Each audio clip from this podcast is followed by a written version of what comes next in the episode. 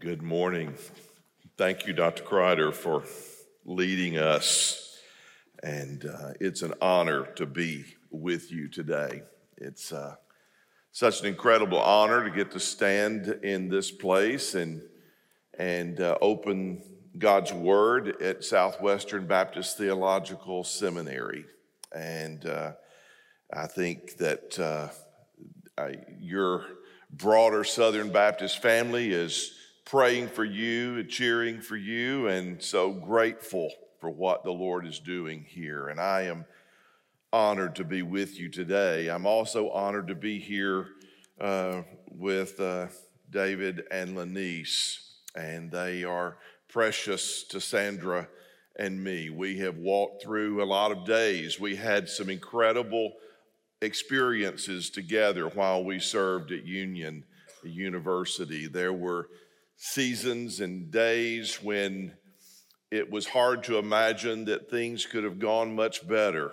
God was gracious and blessing, and we were experiencing so many incredible things. And there were seasons that were so difficult and challenging that that uh, we just cried out to the Lord to extend his grace to us, especially thinking of a season with the tornado that destroyed uh, our campus. And it was one of the great gifts of my life to be able to walk alongside, watch, and learn uh, from David Dockery as he led us through those glorious days, the challenging days. And I will tell you that uh, today it is a blessing uh, for you, and it's a blessing for me to sit uh, over in East Tennessee and watch him lead and serve here with you. So, God bless you. I'm thankful for you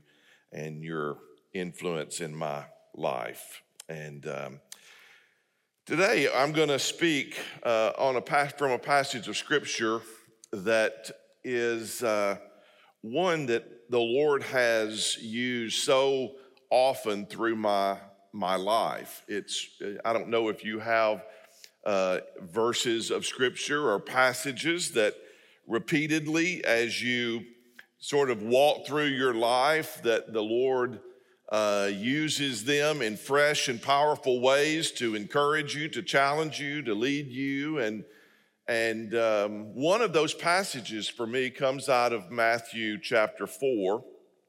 It's a very familiar passage of scripture, and honestly, uh, just about um, 10 days ago, I was driving and was pr- uh, praying about um, what I would preach on today, and, and I got really some fresh insights into this, and I, I, pulled over and typed them into my phone. And so today, once again, the Lord is using this passage to uh, encourage my heart. And it really is this invitation from Jesus in Matthew 4 18 through 20 to some fishermen to come and follow him. And I I really want us to think for a few things, few moments this morning about uh, this invitation. It, it, uh, it, it is, I think, as I have in the, the days since I pulled over and put these notes down, I have thought through and I see elements of this invitation that Jesus extended to these fishermen as being a part of invitations that throughout his ministry that were elements of that. And I, I, it was just encouraging to me and i hope to you. Jesus offered a lot of invitations in the scriptures. He offered invitations for people to come unto him and he would give them rest. He said if anybody thirst come to me. He says come and dine. In john 1 he said come and see he says to come and take up your cross. You see, all throughout Jesus' ministry, you see him offering invitations. Through his uh, earthly ministry, you saw him offer invitations for people to come and be healed, to come and be restored, to come and experience peace or forgiveness. Jesus was, was throughout his ministry, actually, in, in many ways, when you look at his ministry, you see his ministry as being this, this uh, continual procession of invitations for people to come to him and experience a great need that they had in their lives. And so this morning, I want to look at just one of those and I believe that we see some elements that will uh, help us uh, think about his invitations. I want to read Matthew 18, Matthew 4, 18 through 20. Follow, uh, as Jesus was walking by the Sea of Galilee, he saw two brothers, Simon, who is called Peter, and Andrew, his brother, casting a net into the sea for they were fishermen. And he said to them, Follow me, and I will make you fishers of men. And immediately they left their nets and followed him. Would you pray with me? Father, thank you for recording these words of Jesus, for letting us have a window into this experienced this situation in his life and the lives of these fishermen. And while this is a very familiar passage to us, Father, I pray this morning, would you give us fresh eyes and fresh ears? Would you speak to us? Thank you, Father, that your Spirit will take these words and, and encourage and instruct us and lead us. And we thank you and bless you in Christ's name. Amen. I want us to see four attributes, four elements that are involved in this invitation. First of all, I just want you to notice that it was personal. That it was personal. I love that there's two aspects of really of how Jesus extended this personal uh, invitation. It was personal because Jesus met them where they were, and Jesus called them knowing who they were. It's very significant to me that we see that Jesus uh, was on the seashore when he encountered these fishermen. He met them where they were, in the flow of their lives, in the routine of their their days. Jesus began working with them there. That's where their journey with Jesus started. And actually, when you think about ministry and leadership in general, I think that we see that being um, one of the, the core attributes of how Jesus works with us. When I was lost as a young man in, in Corinth, Mississippi, I was lost, and even in my lostness and sin, Jesus began convicting me through his spirit of my sin, and he began calling me or giving me this desire to come to Jesus and experience salvation. And so, even my life in Christ began right where I was in my lostness. And I think it's not only a picture of of how the gospel works, but I think it's a picture of what gospel centered leadership looks like in general, that we begin right where we are and the journey and the experience that we have with those we lead, or the journey and experience that we have with Jesus is it starts right where we are. But Jesus not only began where they were, he noticed that it was very clear that this wasn't some general call to, um, to all on the side of the Sea of Galilee to come follow him. He was very specific. He called these men by name, specific names, specific vocations, which they are identified as being fishermen. He clearly understood that these men were brothers. He knew exactly who they were. And when Jesus was addressing them, it was a personal invitation. He was addressing them where they were, and he knew who they were, and he was asking them to come and follow me. But not only is an invitation personal, his invitation was Christ centered. This is significant to me, and I believe to all of us. Jesus said, Follow me. Notice that it's a, it's a call to experience Him, but it's also in following, it's an experience, it's a call to experience His world. A few, two, couple of weeks ago, Sandra and I were back home in, in Corinth, Mississippi, where I was born and raised, and all of my family uh, still lives. Sandra was raised in Tennessee near Shiloh Battlefield. She got close to getting to be raised in Mississippi, but didn't quite make it. She was just across the line. But when we drive through Corinth, Mississippi, we can, we can be in the same car at the same time, driving down the same street and have two completely different experiences. We can drive down a street in Corinth, and Sandra's comments are going to be I, I like those flower boxes on that house, or those shutters look good with that uh, color paint. I like the landscaping uh, in, in this house. I like how these, uh, how these folks have, have uh, you know, fixed the physical attributes of their home and what it looks like from the street. For me, it's a very different experience. I go down the street and that same street, and it's like that's where my third grade teacher lived. That's where my friends and I would go and have parties. And during high school, we would go hang out at their house. That's, that's someone who was in my Sunday school class growing up, or that was my Sunday school teacher, or, or that was someone who did business with my uh, with our family and our family business. And so I, we drive down the same street at the same time in the same car, and we have two completely different experiences. She looks at the houses and the places, and I see the people who occupy those houses and those places.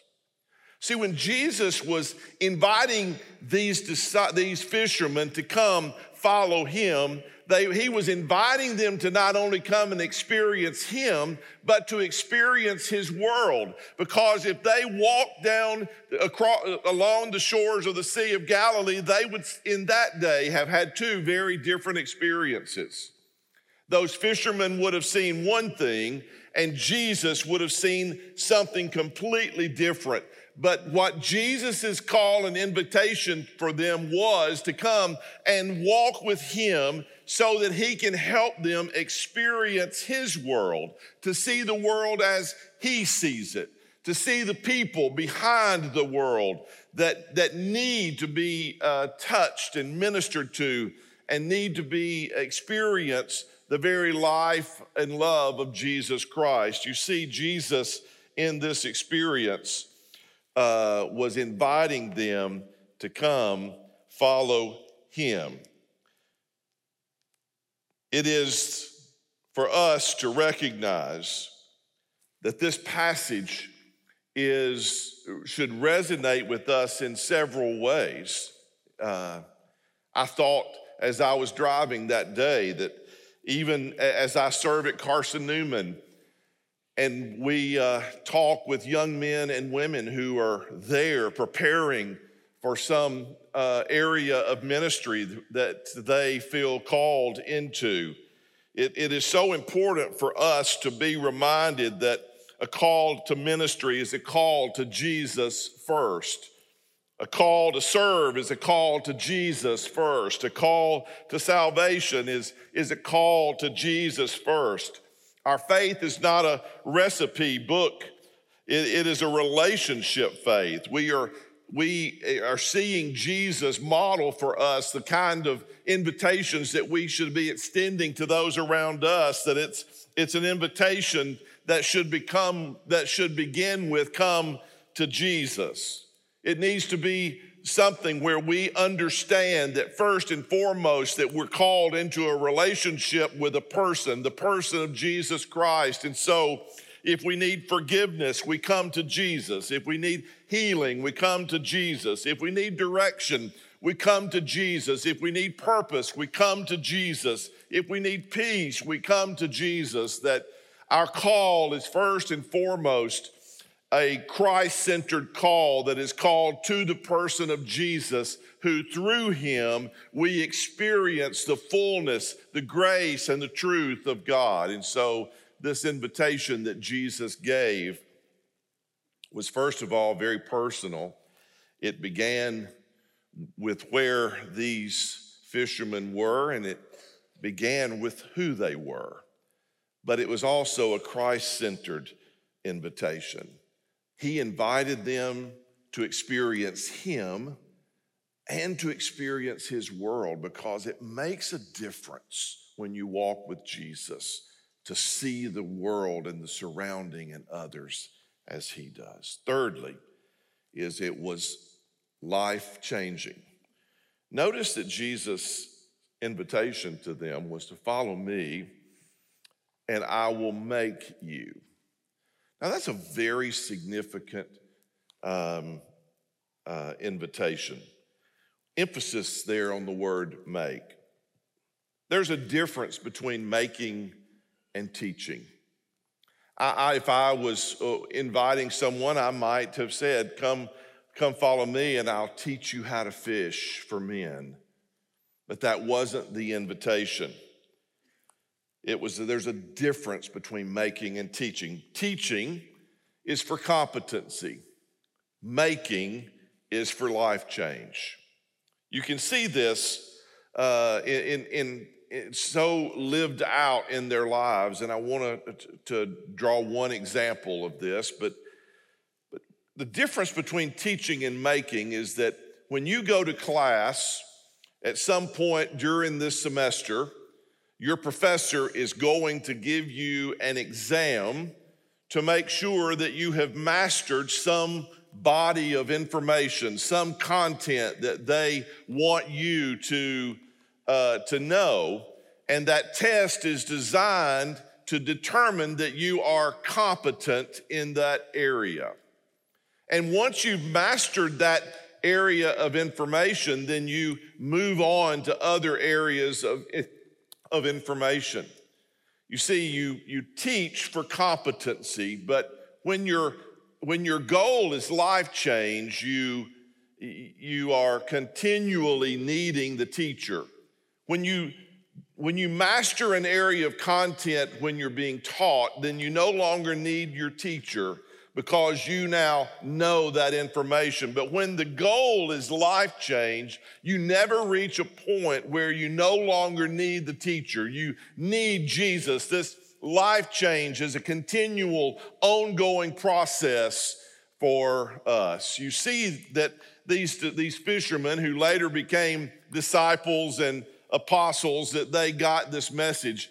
One of the one of the evidences of that, if you look in Acts chapter 6, another very familiar passage of scripture, but it's a time in Acts 6 in the first seven verses there when the church at Jerusalem was in conflict and and um, and so the the uh, apostles uh, in order to address the conflict said we need to appoint a committee we think of that often as the first, as the first uh, deacon body, but we we see that I've sat in a lot of committee, uh, uh, uh, nominating committee meetings in my life. When I pastored in Germantown, it was a, a big, uh, big part of, of every year uh, trying to get our lay leadership to fill all the positions. And I've sat in a lot of meetings where we've been uh, looking for people to deal with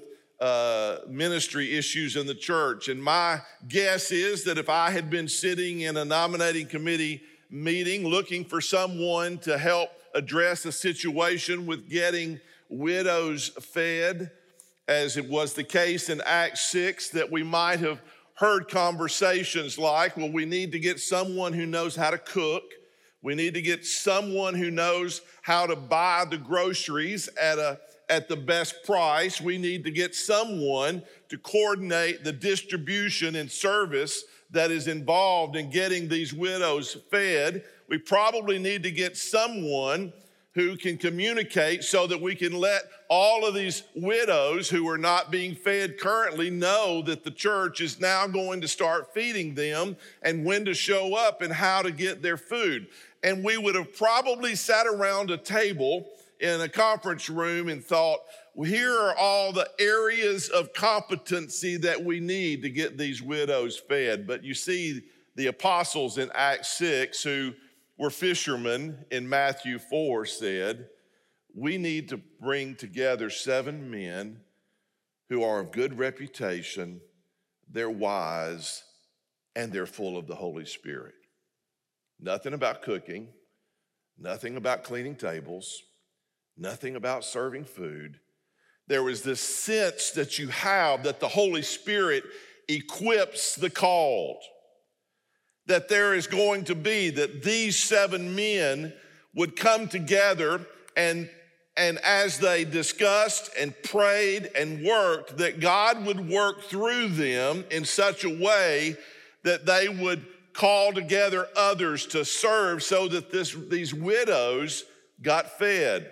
We know it was such a, an incredible experience because the church was growing in spite of the conflict. And in Acts 1 6 7, we see that it's even accelerating in its growth. There was something different.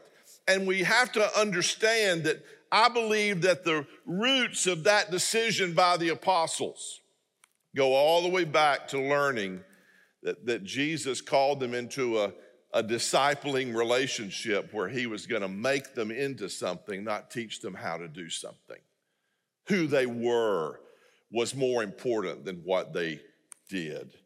And, and so this invitation from Jesus was personal because it was, they began where they were and with who they were.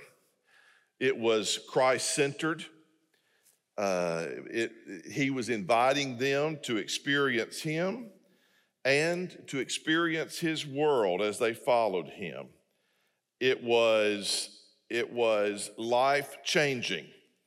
He, he called them to make them into something. It, it is important for us that we learn to trust the Spirit of God to, that, to, to uh, make us into the likeness of Jesus. It is sometimes it's very easy for us to try and reduce the Christian life to some kind of a robotic recipe and if you go through the right motions, then you're going to experience uh, this spirit filled life of abundance that we see uh, called for in the and is promised to us in the scriptures. But it can, if we're not careful, if we subtract uh, out of of the equation the the relationship perspective and the call for life change it uh, we will find ourselves simply going through the motions that that uh, at times will feel very empty and meaningless uh, rather than being life giving. Finally, I want to, it's personal, it's Christ centered, it's life changing, and finally, it's reproducible. He was going to make them into fishers of men. This work of Jesus was a life changing work in these fishermen. But it was for the purpose of seeing them become like him, and in turn, like him, inviting others to experience the life of Jesus through them. As we meet and minister to people, we need to understand this model of discipleship, this invitation that has been offered to us uh, through Jesus, that we meet them where we are.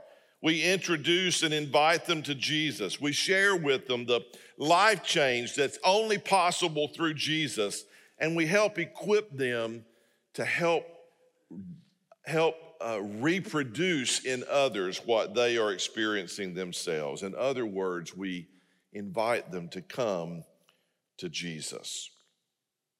We are in our convention experiencing a drought these days in young men and women who are, who are sensing God's call into some area of ministry, uh, almost it, it I, there is, um, uh, it's hard for me to even number the number of churches who reach out to me looking for pastors and worship pastors and student pastors and every every kind of area of ministry in the church.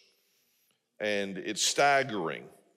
It's staggering how many churches are not only without. I spoke this week with a church looking for someone, and they need two staff positions, and they have not even been able to find people to consider, much less have any hope of being near uh, finding that.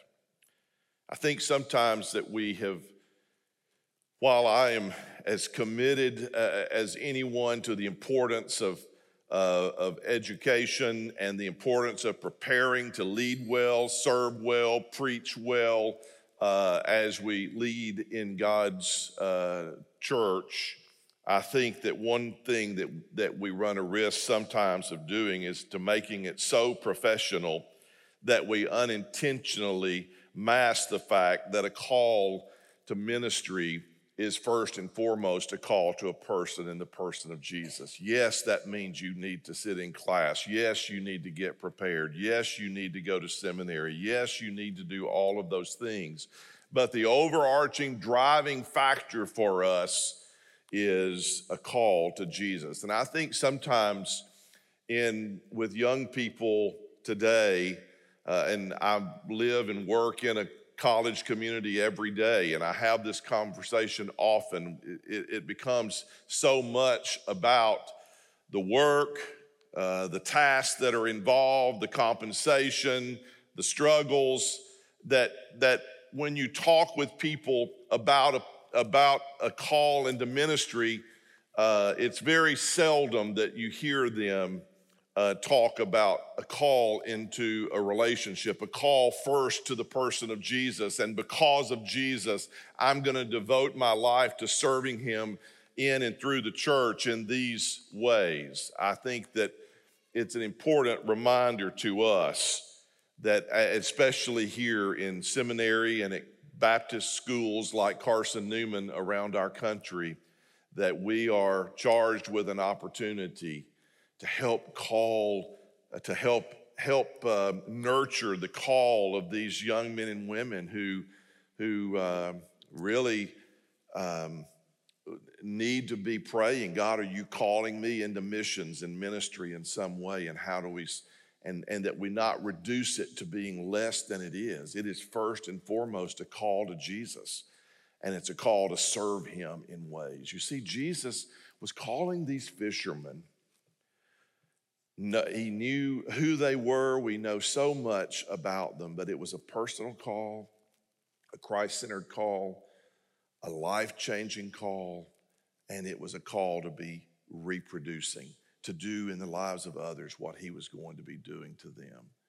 It's a call like Sandra and me driving down the road in Corinth, Mississippi, that we help people walk with us so that we can help them see the world as the Jesus that lives within us through his Spirit sees the world. So they can be moved by the people and not just uh, attracted to the things. It is a, a very significant invitation. I think throughout Jesus' life and through his ministry that's recorded for us, as he gave us invitations I think we see these elements to those invitations, and it challenges me to want to, to ensure that as I'm as I'm trying to reproduce uh, in others what Jesus is producing in me, that I would find these elements of an invitation to be faithfully expressed in my life as, as I pray that they will be in yours. That we say to others repeatedly, What's your need? Healing, peace, joy, purpose, calling, salvation, reconciliation, direction. That our first response is come to Jesus. Would you pray with?